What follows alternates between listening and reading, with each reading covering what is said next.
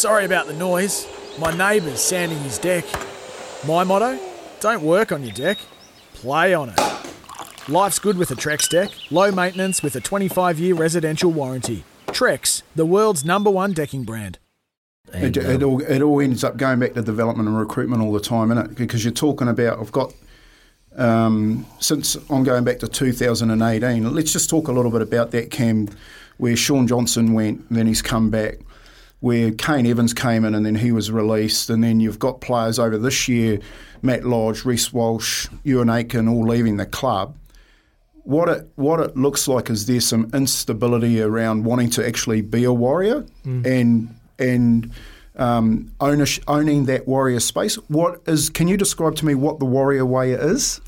Yeah, it- um, look, I, I got to say, at the end of last season, I, I, personally was an all-time low myself um, in terms of what we were and what we stood for um, at the Gold Coast after that last game, and um, you know, I went away and did a fair bit of thinking and questioning myself a fair bit about different stuff, and I went and sat down at a coffee with Dave Rennie, and it was the most amazing experience. I went up to Sanctuary Cove where he lives, and I wanted to pick his brain about how he's gone to other national teams, um, being a Kiwi himself, and how a he adopted what cultures they had, um, and being a national team with multicultures involved in it.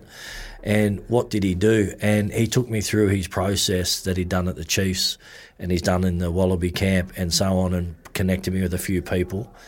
And I undertook uh, a very similar process. He said, It's not going to happen tonight. He said, But it'll happen if you stick with it.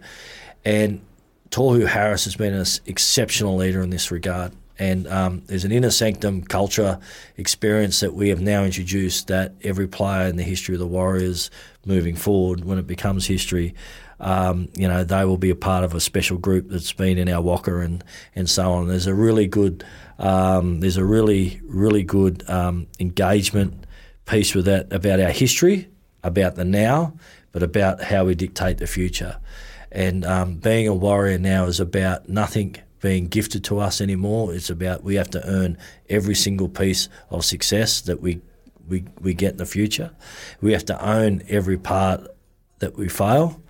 Um, we have to be consistently great day in, day out. And unquestionably, we have to be able to receive honest feedback whenever we deserve it, and uh, whether that's good or bad. And they're three key values that I um, have, you know, with the players buy in and with the staff buy in, that won't change now.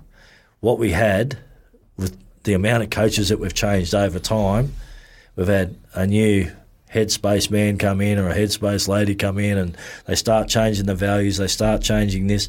No player knew what they stood for. Uh, but on this occasion, after talking to Dave Rennie, he really set me straight on how to develop it and create it with the playing group.